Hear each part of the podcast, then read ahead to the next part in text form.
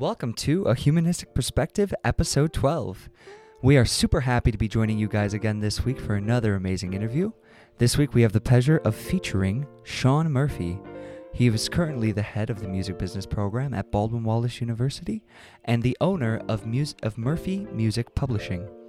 We have a really, really, really interesting dialogue about the current state of the music industry, what it's like to be in higher education, the ups and downs of the music business, and everything in between.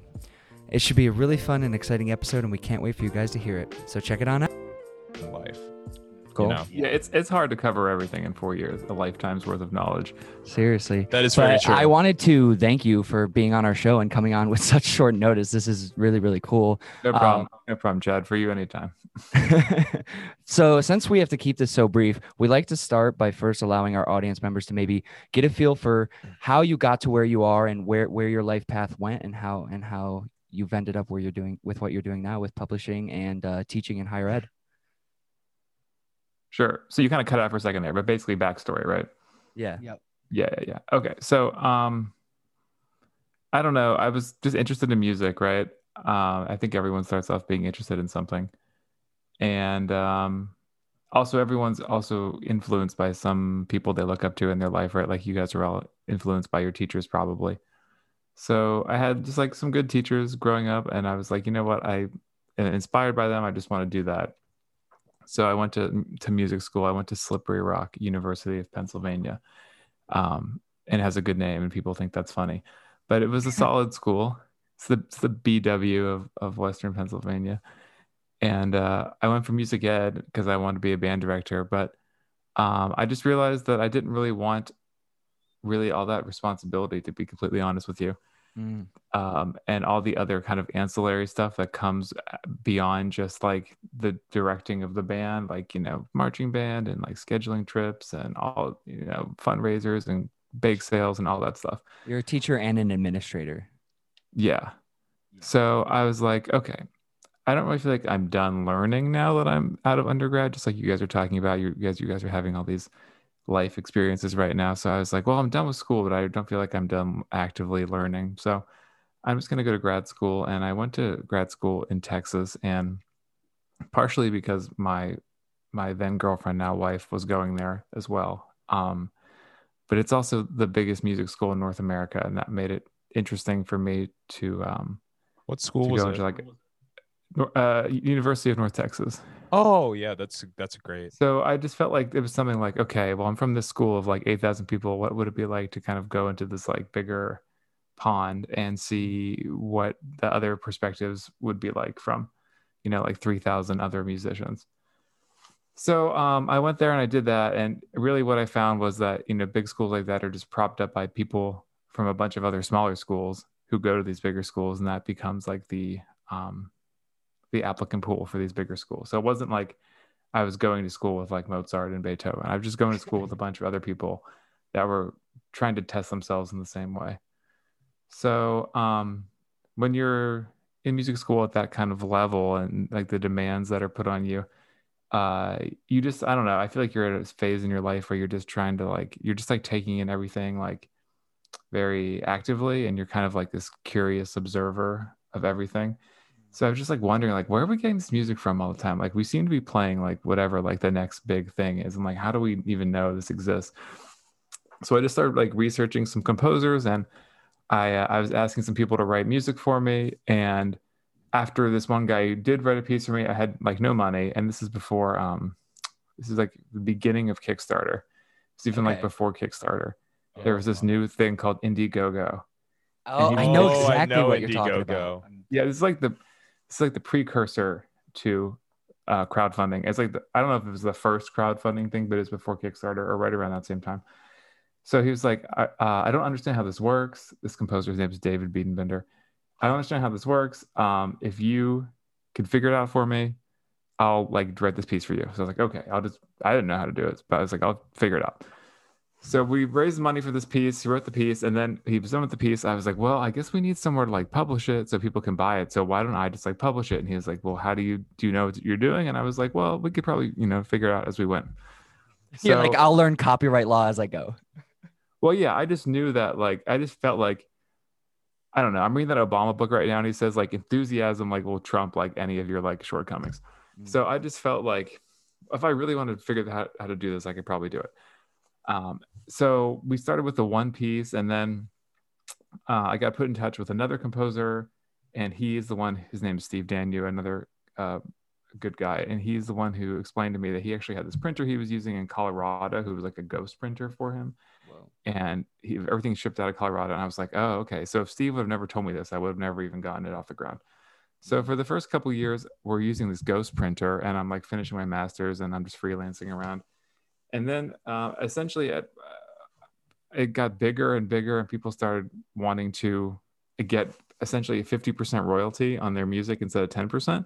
Wow. So we get picked. Was that up. the um, for people who don't maybe understand the industry? Was that the current standard at the time? The 10% Well, it's still split? it's still pretty much 90 10 right now, but it's 10% for the composer, 90% for the publisher. It's really bad. And um, yeah, it- when mm-hmm. you say whenever people say 90 10, they assume it's the other way. Like you have to give up 10%. right. But it's Does that basically publisher necessarily do? Is it more of just like the play and the rules that they have able to like outsource your compositions or things you've made? Like how does that? Work? yeah, so like 90 10 comes from like the 20th century where like the publisher had to be in charge of like distribution, like marketing, like creation. Like there was no this is pre-internet, right? You have to use like presses and actually like stamp out the plates on the paper like Like this dates back to England, like way back. So- Oh, yeah. I mean, it was like it's kind of like why would you change the model? I mean, basically the model never changed when the technology changed. That's like a, similar with a lot of industries. Right. So we were doing 50-50 and that seemed like really good, relatively speaking to 90-10. So it just got really big and um, I was still using the Colorado printer, but we weren't making nearly as much as we could because we're having to pay this printer in Colorado. So then I just started to do it myself and um, that really helped the profitability, kind of cutting out the middleman. So I was teaching adjunct saxophone at this school in Dallas called Richland. How old are you at this time? Uh, you know, I started the company in like 2012, so I guess I would have been like 23. Okay. And what state did you form that company in? Well, you know, it's it was an LLC that was filed in Pennsylvania using my parents' address, but I was living in Texas. I got you. Okay. Wow. Where do you have that? Do you still have it? Where? What state do you have that registered to? Now? Honestly, it's still in Pennsylvania because I just been too lazy go. to change it. Yeah. There you go. Um, so okay, I'm like 23. I guess I'm like 25 or six now, and I'm adjuncting at this school, and um, they're like, "Hey, we're bringing back music business. You have music business. Why don't you teach music business?" I was like, "Okay." Again, I don't really. I'm not really. I'm picturing myself as a classroom teacher at that point. I'm more of an like applied instructor, like one-on-one teaching the saxophone. Mhm. But um, I just found that I like, you know, kind of the same way you like prepare to perform and then you get that kind of exhilaration of performing. You kind of like prepare to teach a class and then you kind of get this exhilaration when it like goes well. So I did kind of feel there was like some similarities there. So I started teaching the music business courses there. Um, this job at BW opened up. And, you know, I was teaching adjunct at the school in Texas. So that means I was just getting paid like per class. Um, so I applied for that BW job and another job in Kentucky. And I um, ultimately ended up getting the BW one and just deciding that it just seemed like a kind of a growing field. You know, there's this big movement in higher ed to broaden our entrepreneurial thinking, like in music. And it seemed like in instrumental study, it was um, going the other way. Like schools would rather just pay adjuncts to just come in and teach lessons than really invest in a person to like be there every day and to like support an ideology like entrepreneurial thinking. Sure. So that's kind of why I ended up doing the BW thing. And I think it's working out. You know, I, I had two out of three of you in class, maybe three out of three of you. But I mean, that's Ah, kind of how we got where we are now. And then, you know, just a couple weeks ago, we had a piece uh, on Joe Biden's inauguration. That was probably the biggest thing that's happened. wow. How did you get that? How did well, I you had- secure the really had nothing to do with it, but the composer texted me like a couple weeks ago, and she's like, "Hey, the Marine Band just called. They want to know if I can write a piece for Biden. I have to do it in five days. Uh, what should we call it?" And I was like, "I don't know. How about a tremendous fanfare?" But um, that was shot down.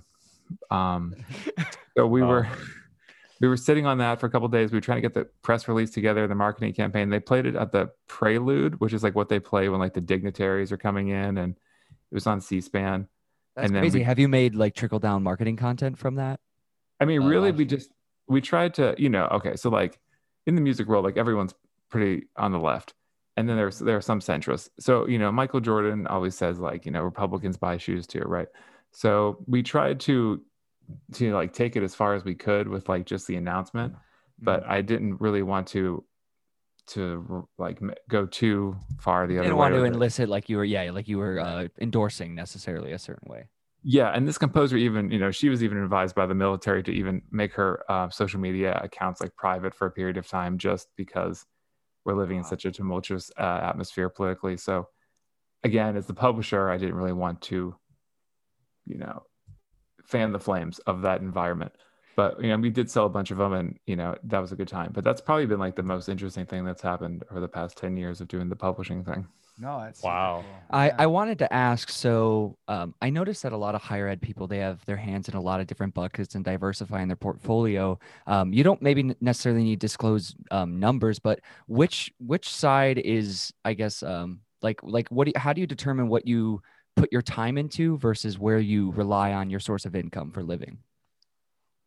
Um, yeah, that's a good question. So, you know, back in like my early 20s and stuff, and I was adjunct in freelancing, it was just like you're just trying to like grow as much as possible in like any direction, and you don't necessarily like ha- you just kind of see things in like primary colors, like this is a source of revenue, this is source of revenue, and then when you get older and if you have more stability, you can like kind of I don't want to say be more selective, but you can do stuff that's more like fulfilling. So like I have these, I have all these like orders I have to fill after we're done with this podcast. And um, when I when I was like 23, I would have been like, this is the greatest thing that's ever happened to me. All these people want this music. Now I'm like 33, and I'm like, you know what? Like this is I don't run out of time to make these orders.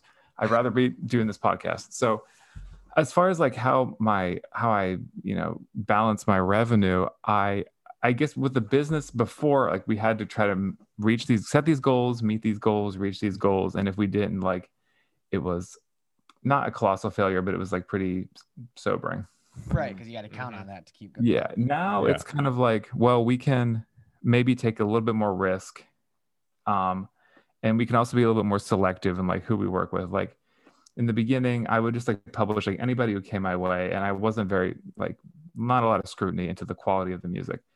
Now, like I do say no a lot more because we do have a certain like brand, and if I like let a piece in the catalog, it like reflects on all the other like 150 composers that are all kind of mixed in. So I, it's like I'm, I have opportunity to be more selective. I don't have to be quite as like make it or break it with our like projections and our aspirations.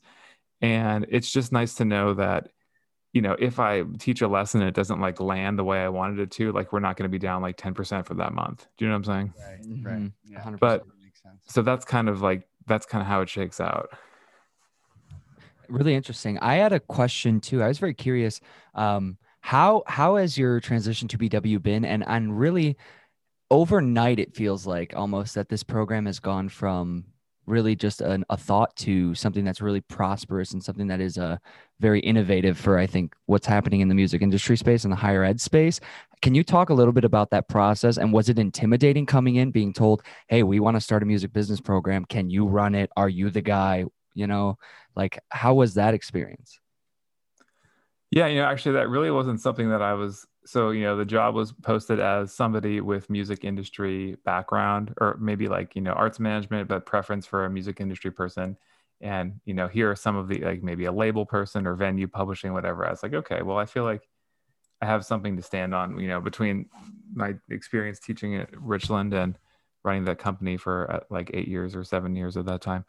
So uh, in the interview, like the very first question they said was like, "So like, what? How would you structure like a music business degree?" And I was like, "Oh, is that something that like you're hoping to do here?" They're like, "Well, it would be up to the new person." So then, like, kind of right away, I had to kind of very quickly, Wow. like in the you know when you get an interview and you kind of get a question that I guess I just I don't know, I just wasn't thinking that was going to be a question, but I just had to very quickly um like visualize like what I thought that would be and I remember kind of what I said is really, I mean, what made sense, just kind of leverage the connections we already have and try to build on what we already have going for us without really knowing what exactly that was. Mhm. And then coming to BW and just learning more, you know, I guess, behind you know, we have been doing the program for like 30 years, but kind of as a combination of like sport and art management. And also like knowing that we did have like the infrastructure in place already. You know, we had like kind of a skeleton outline of how the arts management curriculum worked that we could kind of bounce off for the music industry side of things. We had like our our guests, you know, we already have Hallie Yavich kind of in the fold who does the booking at Staples Center. We already have like um, Haddon Hipsley, who does Bonnaroo, like in the fold. We are Brian has already you know kind of paved the way and made these connections. So um, I guess it does appear as if we're moving at a quick speed relative for the pace of higher ed, but it's been greatly uh, enhanced by the fact that we've already kind of been doing this work for a long time. So uh, I'm about to actually do this panel on Monday with uh, Deshpanda and the Rock Hall, and the idea is like, what is music entrepreneurship doing in like the higher ed space? And I think like what we're finding is that it's something that everyone is attracted to, kind of in their own like unique way. Same way that like we all like to listen to different like genres of music, but we all kind of like connect to the general idea in one way or another.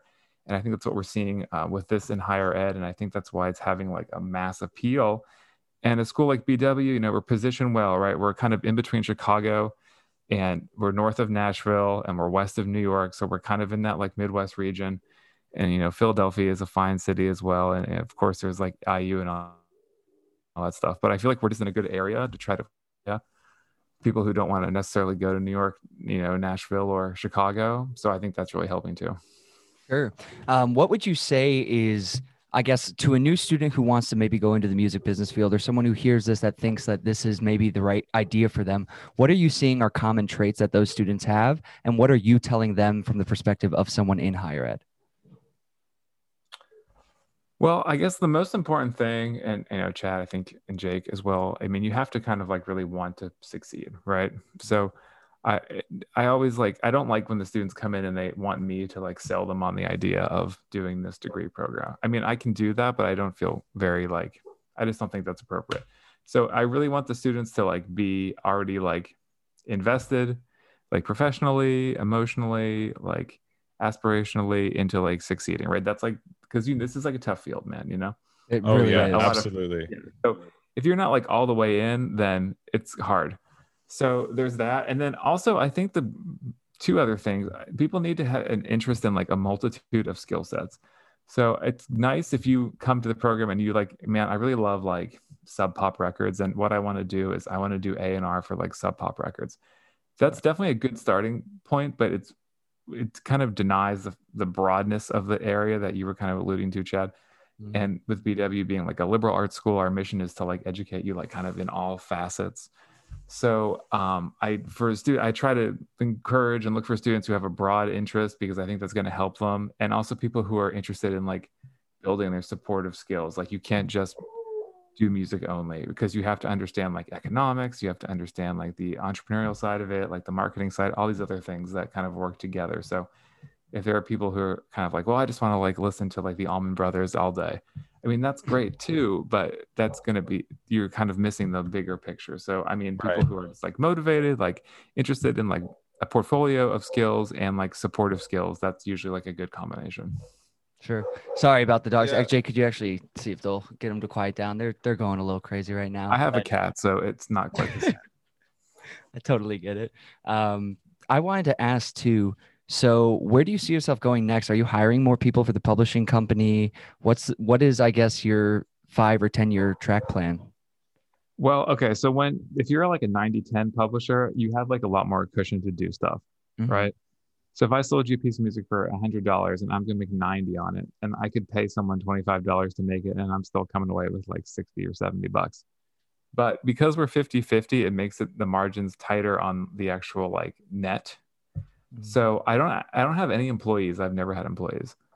So everyone is a contractor, right? The composers are contractors. They write the music and then they basically I basically act as a distributor in a sense. I distribute their music to either vendors or individuals and then I pay them back a royalty on that, 50%, 55% in some cases. Mhm. Um, and they're all contractors and then they, you know, they get their 1099s. I just sent them all out today actually. I'm like nice. Yeah, we got taxes coming up right here in February. Uh, well, I got to send them out the 1099 thing by like February, but we got two more months to do our returns, obviously. But where am I going with this? Okay, so I don't have employees, I have contractors, Mhm. and then I have like suppliers. So like you can't see it here, but there's like all this paper over here in the corner, and like there's a shop here in Cleveland called Millcraft, down close to downtown, and they're like my supplier. And obviously, like the post office is like my main channel of distribution. They come here to the house and they just picked up like 17 things today. Um, Nice. so I, I kind of like, and then I am right, like the chief. I'm like the executive everything, right? I'm like the tech guy. I do the website. I do the marketing. I do like our Mailchimp. I, Jake, you know about some of Yep, the- I, yep, I know a lot about this. Yes, Did you actually work with him? yes, Did- I did actually did an together? internship. Actually, with Sean Murphy himself. He learned. He taught me a lot about the music publishing world. I knew exactly when you were talking about David Biedenbender. I'm like, yep, I've seen that name plenty of times. So I mean, I could like, okay, for example, Jake, if I wanted to hire you, like I could like train you and like pay you like an hourly wage to like make these orders that come in. But then I also have to like supply you with like the means to do it, like the printers, the paper, like the covers. where you- Right. So then you have to invest in the actual like infrastructure to do it. I already have it all here. And then like where would you keep it? Like What kind of house? printer do you need? I'm just curious. Um, well, you can't you can't really see it over here, but it's the type of printer that holds uh 12 by 18 paper, so that you could have Mm. what you normally see. When you see a score, What you When you normally see is nine by 12, but it's really 12 by 18 paper like this. So Mm. that's you know normal paper is eight and a half by 11, and if you multiply that by two, that's 11, 17. So this one down here just goes a little bit bigger than that, and it does it duplexes, so it prints both sides. But Yeah. I mean, okay. So if I don't have an office, obviously, and I'm going to hire you to do this, Jake, I got to train you. I got to pay you, of course. I got to give you the supplies, and then we got to have a place to do this, which is not your house probably, and that just creates a lot of um overhead. Lot. yeah over and just like barriers to like pursue it. Mm. You know what I'm saying? And then Yeah. you add So- insurance into all of that, and then it's like, yeah. Like, what if you were using my paper cutter and you like cut your finger off? You know?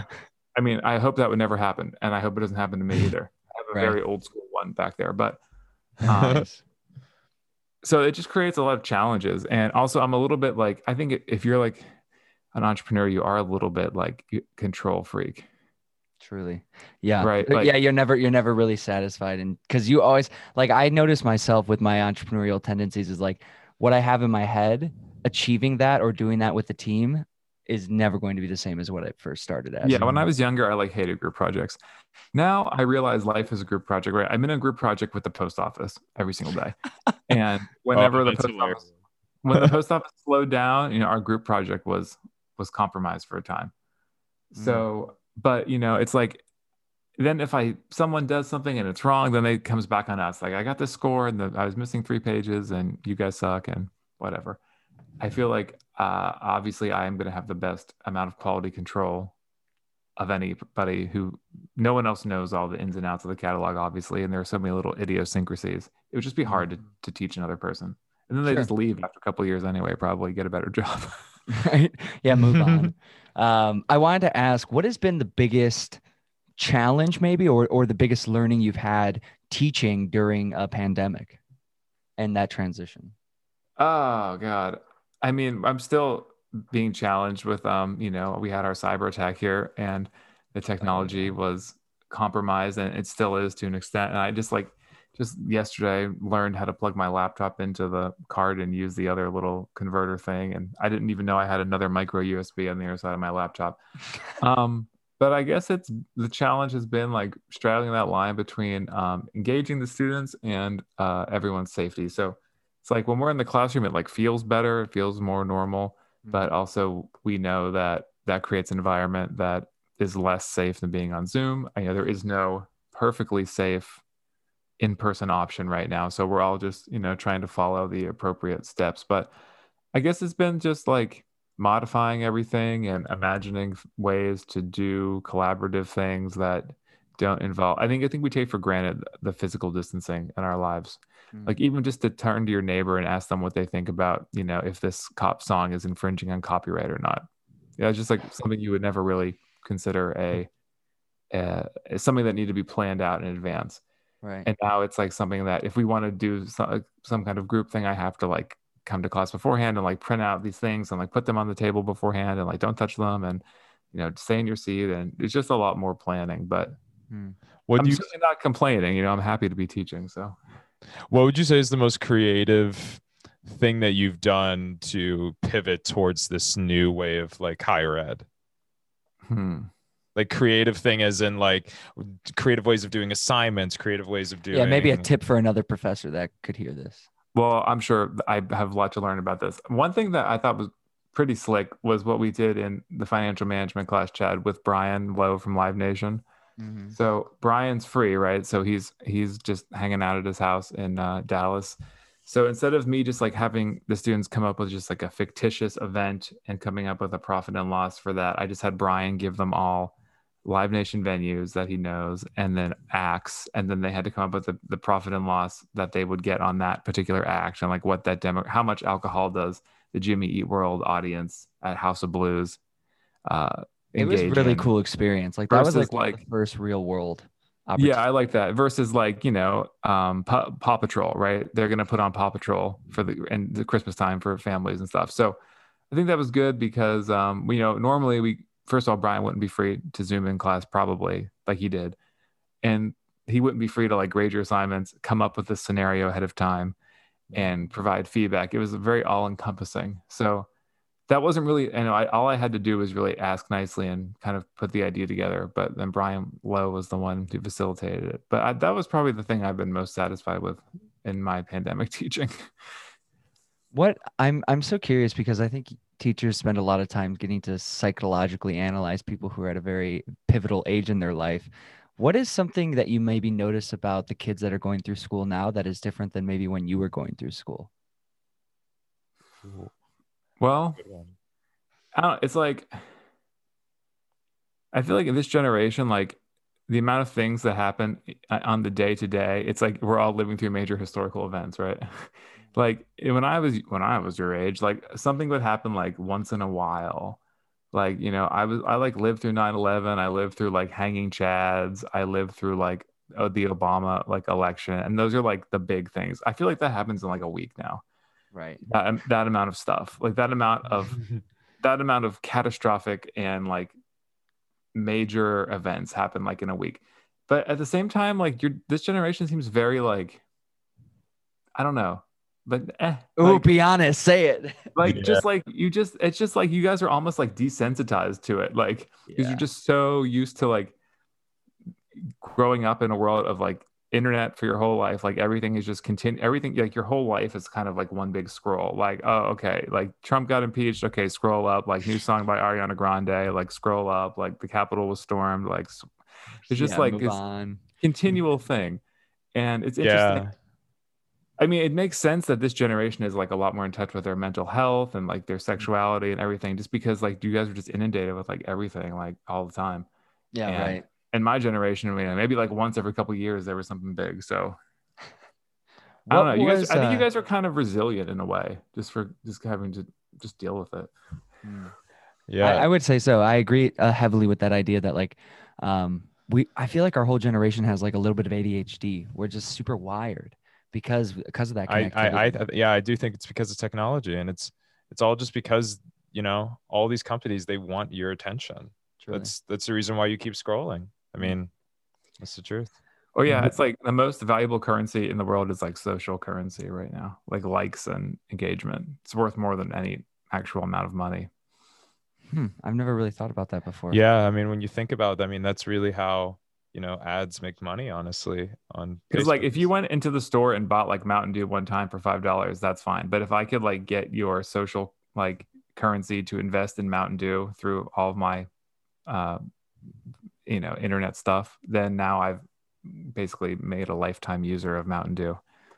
truly and that's what companies need i need i think to thrive and to really last is is strong brand awareness and and you know continued uh, consistency that's one thing i've been reading gary vee's book a lot and he talks heavily about that word consistency which which is important um, i wanted to ask if you had to go back and tell yourself one piece of advice from your younger years what would it be now Oh, I mean, you just gotta like adapt with the times, basically. Mm. I mean, so like I started off wanting to be like a band director and then realizing that that's like not a lifestyle that I really wanted to live for 30 years. And then I was gonna do the saxophone performance thing, and I was like pretty like emotionally invested in that. And then just like the reality of the market for saxophone performers and just like what does the next like 10, 20 years of that look like? It's Mhm. definitely gonna have its challenges. are you still releasing music yourself yeah, you know, honestly, it's been hard to really get the motivation to practice in the pandemic. I have to say, Mm. um, I played a concert like right before the pandemic, and then after that, it was almost like a relief that I was able to do it. And it's like now, like I practice sometimes, but it's also like, why? Like I still identify as a musician, but like right now in the pandemic times, without musicians are very like competitive, and we want to have like we're, you know, Jake, you're striving for something. Oh yeah, yeah. You want you want to always like when you look up to someone that you aspire to be like, it motivates you to want to be better. You know, Or just like I want to be able to like play this piece by this date so I can have a rehearsal with this pianist and not sound terrible.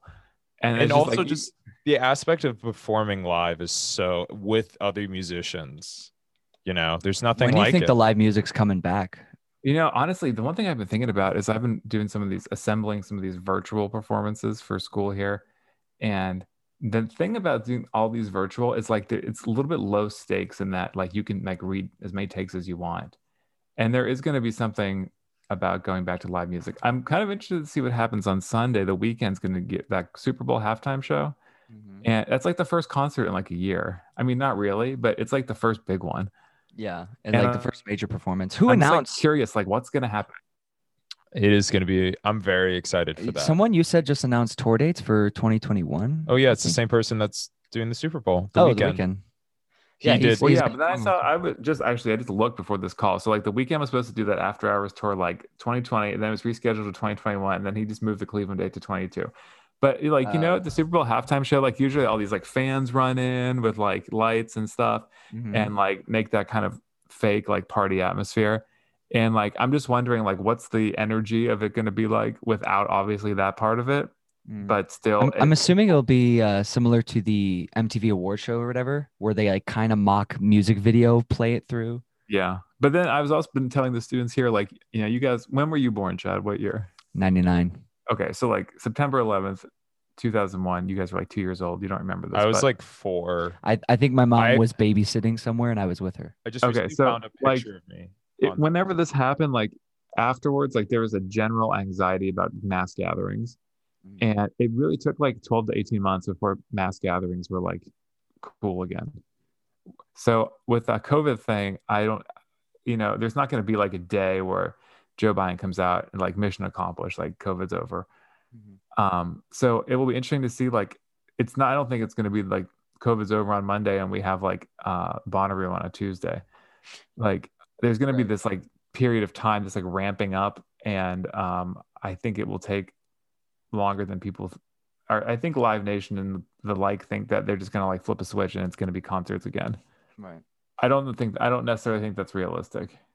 No, I, I don't either per se. I, I think there needs to be a lot more um, systems in place. We need to a, a lot New more like- innovation for venues, honestly. Yeah, extremely. I think this opportunity like really showed and shined a light on like there's a huge window or opportunity to bring a new style of concert or something new to the concert space that keeps listeners engaged and excited. and wanting to experience that again. Where do you see students looking for jobs now when they're leaving? So like if I'm a parent and I want to send my kid to music business school during a pandemic, what are you what it, what does job placement look like? What are our kids finding stuff? What's going on? Well, with the that? one I guess what I've been telling the prospective students is that you are coming to school during a pandemic, but four years from now, if we're, I would be surprised if we were still in this environment when they get out, right? So it is a bit of an incubation time.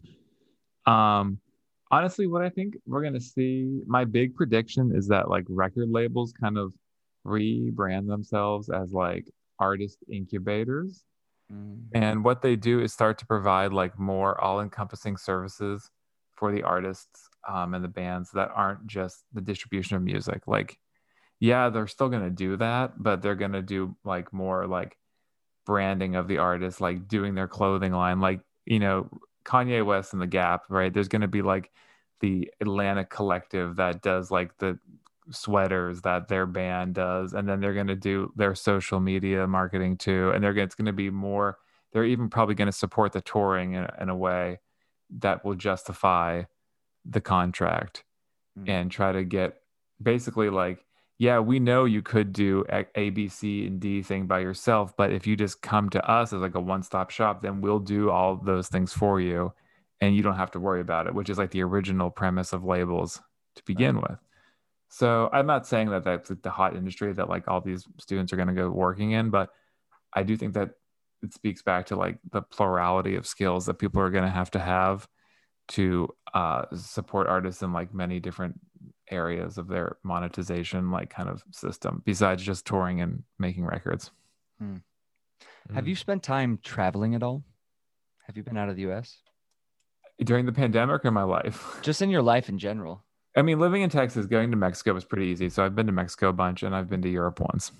Okay, cool. Do do you have any interesting stories from your younger years that maybe we've never heard that might be About music or just about life? just about your life? I want to I want to I want to learn a little bit more about Sean outside of academic Sean. Ah, I don't know. I'm trying to think of something that's like, I mean, I I'm a little bit boring, Chad. I have to say. I don't know if you picked up on that yet. Something exciting that happened. I mean, let's come back. Let me think about that one for a All little right, bit. cool. Yeah, yeah, yeah, no problem. I'm not I- trying to dodge the question. I just need to think about it. no, totally cool. Totally Yeah. cool. What was your I what was your favorite state to live in and like what was the most instrumental period of growth for you? Like if you had to look back like I'm super happy I had this experience. Like which one? Uh, it's definitely living in Texas because I had to move like I don't know however many miles from Pennsylvania it is to Texas. It's a lot, and I have no. It wasn't like I didn't have support. Like my family was supportive of this, but I didn't have like you know my aunt living down the road, or I didn't have any family units. Did you So- move in with your girlfriend right away at the time? No, I moved to the same apartment complex, but luckily my one of my best friends, also from Slippery Rock, was gonna go there for trombone performance. So she was in a one bedroom, and then we lived like a couple units over in a two bedroom, Okay. um, just to kind of get established down there. But like, okay, so my parents dropped me off, they gave me some money, and they're just like, okay, like you gotta make this work now. So like just kind of it's like when people say like if you go to like you know brazil if i just like dropped you off in brazil and didn't teach you portuguese like you'd have to like assimilate it's like kind of one of those things where like if you just kind of get in a situation and you're like really all in the situation like you're gonna have to basically sur- survive and thrive or you're gonna fail Mm. and i think that was good because i not it, it probably even more so made my amount of independence like even more shrewd that i have. Like you know if you're like get a flat tire like you can't call your dad to come like bail you out. Not but just like that whole kind of mentality i think was really important for just like my growth as a person. Okay i thought of a story but it's really not that exciting but i'll tell you anyway. All right, hit it. but it's kind of like about music anyway. So like okay i'm gonna i'm like playing my saxophone and there's this composer David Maslanka kind of famous uh, Okay. recently passed away so i get in on this consortium he's writing this new piece for cello and piano and um, so I applied to play this piece on a conference at Oklahoma, which is about three or hours from where I'm living at the time. And I get on the conference and they put me on the nighttime concert, which is like kind of a big deal. Not like the big, big deal, but it's like pretty good. I'm like 25. I'm like, all right, this is good. So now I need a cellist. I don't have a, I don't know any cellist. And so I, the guy I'm like kind of studying with at the time, he's like, well, there's a grad student at this school uh, in Nacogdoches, which is like East Texas, like near Louisiana. And he's like, he'll do it with you. He's a good guy. Just come down and meet him or whatever. So, okay. So I drive out to Nacogdoches, like three hours, and I had just one rehearsal with this guy. Honestly, I can't remember his name. He sounded good. Um, he was from like either Scotland or Great Britain. I can't remember. Somehow he ended up in East Texas doing this cello master. So we like agreed that the next time we're going to meet is like on the gig in Oklahoma at this conference.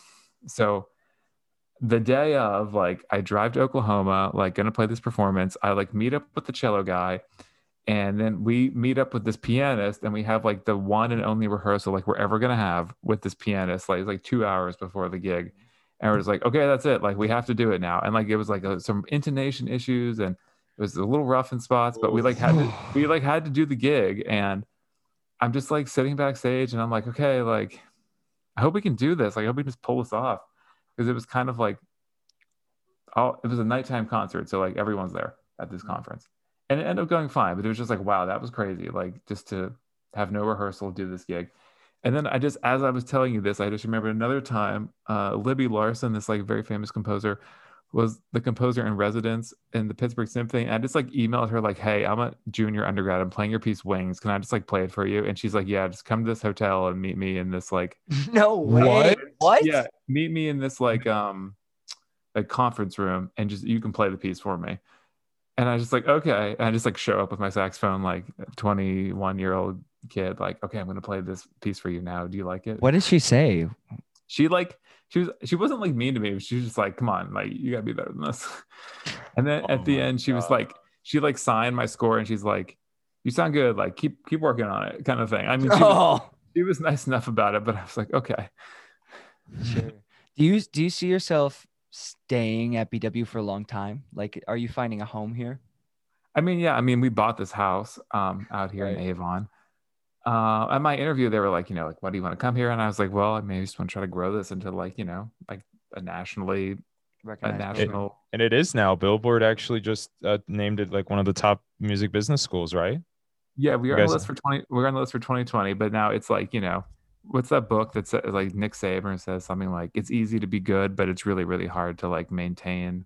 to stay good. Uh, yeah, and I think that's the challenge, and to continue to like adapt to whatever's happening. Like, in Will you see ed. big enrollment push or kickback from like a billboard PR like that? A PR ar- article? Well, the nice thing about that is just the, the reach of the publicity, right? That's like the best publicity we could get outside of like the New York Times or something or that or LA Times or something. Right. But um, I think it's good because I think it really helps our SEO. Like someone searches like music business school, like Cleveland, like there's got to be like a correlation to that posting. Mhm. And it's like the 2020, it's the most recent one. They're not doing one for 21 because of the pandemic. They want to just take a year off from the list. So that kind of gets us another year um, of of relevance in like the SEO world. And I would say like maybe 40% of the applicants I've seen come through are from not not from Ohio. Mhm. And that just leads me to believe that they're finding that's you. helping. That's helping a Yeah. lot.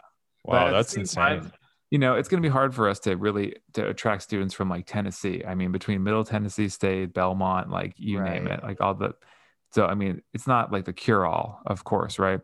But it is good for definitely growth in the future, indeterminate growth. Um, I want to maybe talk to and get your opinion on what do you th- what do you think of the health of the music scene out in Cleveland or in, in Ohio in general? Man, it's better than Dallas. I'll tell you that just from living there. Really? Uh, yeah, I mean, in Dallas, we have like the House of Blues and we have this other kind of arts district, and like that's it. Now, um, it's not as good as Austin, I would say, just from being in that area a couple times. But uh, people just like, I don't know, like the mistake on the lake or whatever, like Cleveland sucks. Uh, but it's not really true. I mean, like there's so Not many at all. independent venues. There's Live Nation properties. There's Rock Hall. There's there's Alt Press. There's Re- the Gotta Groove record pressing plant. There's like, you know, Grog and Beachland and Happy Dog and and like Mahall's and other stuff. I'm not even thinking of right now. I mean, we even saw in the class that that little place in Berea with the train station has live music now, right? The depot? That yeah, yeah, yeah. The depot. wow. I've been continually impressed. And now I'm not going to, you know, tell prospective students that we're this is like the same market as LA, New York, or Nashville, right? That's obviously not true. But it is better than like 90% of other cities, I would say, probably. Yeah, I'd say the um like from a student perspective, the barrier to entry to meeting professionals to having hands-on experience comparative to the intimidation of the market is really good. Like meaning like it's super easy and everyone's super friendly. And I really think like personally I'm seeing like a huge real estate and uh um, revitalization of a lot of neighborhoods in the Cleveland area. And I think it's drawing a new audience of like younger people. Yeah, I mean, people, I don't know, like Midwest people, there's like that Midwest charm. I don't really know what that means exactly, but it does mean for us that people are like certainly like super willing to help. Like if I just like called up Kathy Blackman and asked her if she would Zoom like next week, she'd probably say yeah. Uh, and they're just the people who like really support the community of music here are like really willing to go like that extra mile kind of thing because they've been doing it for so long. They just like that's just part of who they are. Right. Mhm. if you had to uh what's the most important part of being an entrepreneur for someone who doesn't maybe want to go to school but wants to start something for themselves um, what do you, what in your eyes does it take to really to really do that Okay, so this goes back to the question you guys asked earlier about like what are the traits of like this generation or whatever. Like you guys like persevere through like so much, but then like when you get the wrong Starbucks order, you're like, I can't even. So like Ah, that's an interesting perspective. so I always tell the students that like the most important characteristic is just like getting over no. Like you're gonna hear no more than you're gonna hear yes, right? Mm-hmm. Like I reach out to composers and I ask if like we can work together, and I hear no, and as much as if not more than I hear yes, right?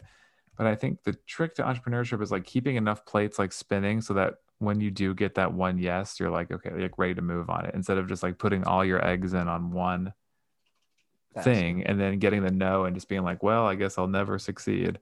It's just Mm. like if you were a performer, like you only learned like one piece Right. and then you Mhm. got to the gig and they're like, okay, we're not doing that one piece here. You're like, oh, well, now what am I going to do? So I feel like you just have to, I always try to have like multiple things kind of going at once because then if something falls through, then you just have, you know, plan B, C, D, and E. So just like a multitude of, of things kind of going simultaneously. That's probably what I'd say. Hundred percent agree Yeah. with agree with that entirely. Um, we also like to ask a lot of our guests if for someone who's maybe above the age of like 35 or is now 40, 50, and they're just feel lost or not really sure what they want to do with their life, what's some advice you have for someone that that might be in that that position? well i'm not 50 but i guess what i would say is um it's never too late to just do what you want to do I Mhm. totally agree. i feel like we're constantly like having to remind ourselves like you know okay you're doing something and like your mom wants you to do something else or your friend wants you to do things for you. So if you feel like you're doing something not for you and you know it's easier to say than do if you're supporting a family or whatever but you have the right to do what makes you happy as long as it's within the the parameters of the law right? So Mhm. i would just say do what makes you happy Wow. That's a beautiful sentiment. That I wanted good. to ask too, uh, what do you listen to in your free time? Are you just like always listening to classical music? What's your vibe? Like what No, man, I just I- I'm like pretty eclectic. Uh, I could definitely go through phases, and I go through like some like really intense listening of certain artists. Like there was a time where I was like, I only want to listen to bands that were like really really good for a short amount of time, and then like just fell apart. And there's like no the very specific is, niche? The catalog is like short and like very uh like dense and everything's good and like there's nothing there's no filler you know what i'm saying Mhm. so like I went through this phase where like I just listened to like Oasis, like the Nice. the first two records, Oh, Yeah, I love Right? Oasis. like definitely maybe like that record, like that every Oh, song on it's that so record is good.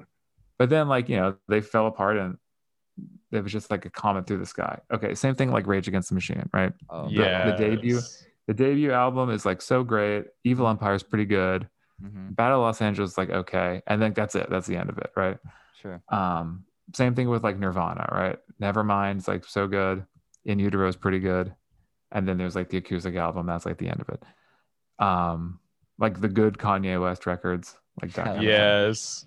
Um, what else have I been into recently? I was into the Foo Fighters. I don't know why. I just got really into the Foo Fighters. They just came out Um, with their new album actually today. Yeah, I pre-ordered it like a total fanboy. Um, now, have you noticed the Foo Fighters have been like everywhere recently? That's they- just strong branding. Yeah. Okay. So like Trump loses, they're on Yeah. Saturday Night Live like the next day doing that that one song, but like the slow version now to make it Ah, more, like, that, introspective. Oh, yeah. What song is it? Um, I don't know. I don't know. I, I didn't see that episode. I'll think about it later. I think it's times like these actually. So they're doing times like these, but as like the 2020 version. Sure. And then they're on like the Amazon holiday special. They're on like the cover of what's I can't remember what magazine so I'm on the cover on. They're on the Joe Biden like inauguration concert. Wow. this they, is all they just kind have a good PR team. This is all just to get the new record like high on the charts, but it's been interesting. Okay, so there's that. Um, I went into like a big Beastie Boys phase. I feel like they're really like underappreciated Mm. for the sampling. Um, yeah, true. Absolutely. And then I went through over break. I listened to like a combination of like the new Eminem record and like the Bee Gees. It was really weird. And Oh, Whoa. because you is- know the, there's that Bee Gees documentary on HBO, and I watched that, and I kind of just like I'll have to check had that out. Is it for good? the Bee Gees.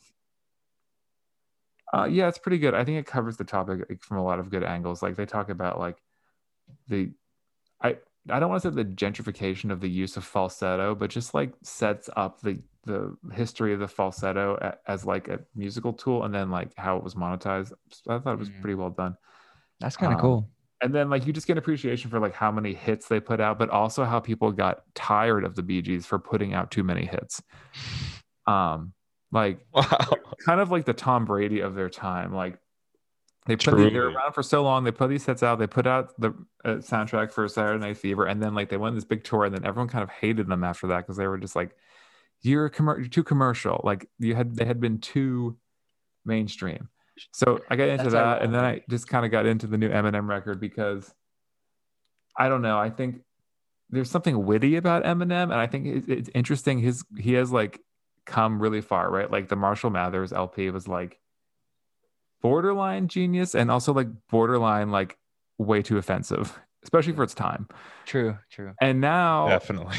um, I mean, now it's like there's like you know Eminem like became friends with Elton John or whatever, and he's modernized now, and it, somehow you know he's made it through all of these these like, cultural things and- Phases, yeah. Like it it's it's really funny to see the in his album the dichotomy between him and the current rap mainstream. Absolutely. Yeah. So But I it- just find that to be interesting. So I'm not so much like like loving the message of Eminem at all times, but I'm just more interested in like the trajectory. Mm-hmm.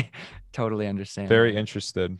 Um, I want to give you an opportunity to maybe plug or share anything you want for anyone who's listening out there. Uh well, just come to BW for music industry. But um I don't know, man. I don't really have anything to plug. You know, I don't have any products or services. Just uh, Sure. No, no social medias that need following too. I mean, just follow us on Instagram. I have a TikTok, and I had one good one that had forty thousand views. hey. Um, Wow. And I'm- good, I'm good just- shit. once you have a good one, then this is like how TikTok like gets its hooks in you, right? You just like want to have another good one, so you make another one, and then like you know it gets like a thousand. it's like views. slot machines. Yeah, and you're like, well, that sucked. Like, I thought that one was pretty good. I thought I'd get at least ten thousand views. Like, okay, I better make another one. So what I brought home from school this contract. Um, this is a what year is this? 1983 uh, tour and technical rider for Black Sabbath and Quiet Riot was the opening act. Oh, that's sick. And there are some interesting little fun facts in here. I was going to do a little TikTok about it, but like one of them was about ice. And they need something like 300 pounds of ice. And they put like Ice? parentheses, like the band is an ice or ice freaks. Like you have to have enough ice for Black Sabbath. Wow. That's such an interesting rider need. I think I'm going to do something about that. Did Like, they ask for private dressing rooms? That yeah, tells a lot about the band. Classic things. Oh, but the yeah. ice- The ice thing I thought was really something. I can't find it, but I was gonna. I thought maybe you know, like do TikToks about these contracts I have because people don't ha- have access to those. That might be interesting. Yeah, But I have where, nothing do, to where, do, plug, where just- do you get access to that kind of stuff?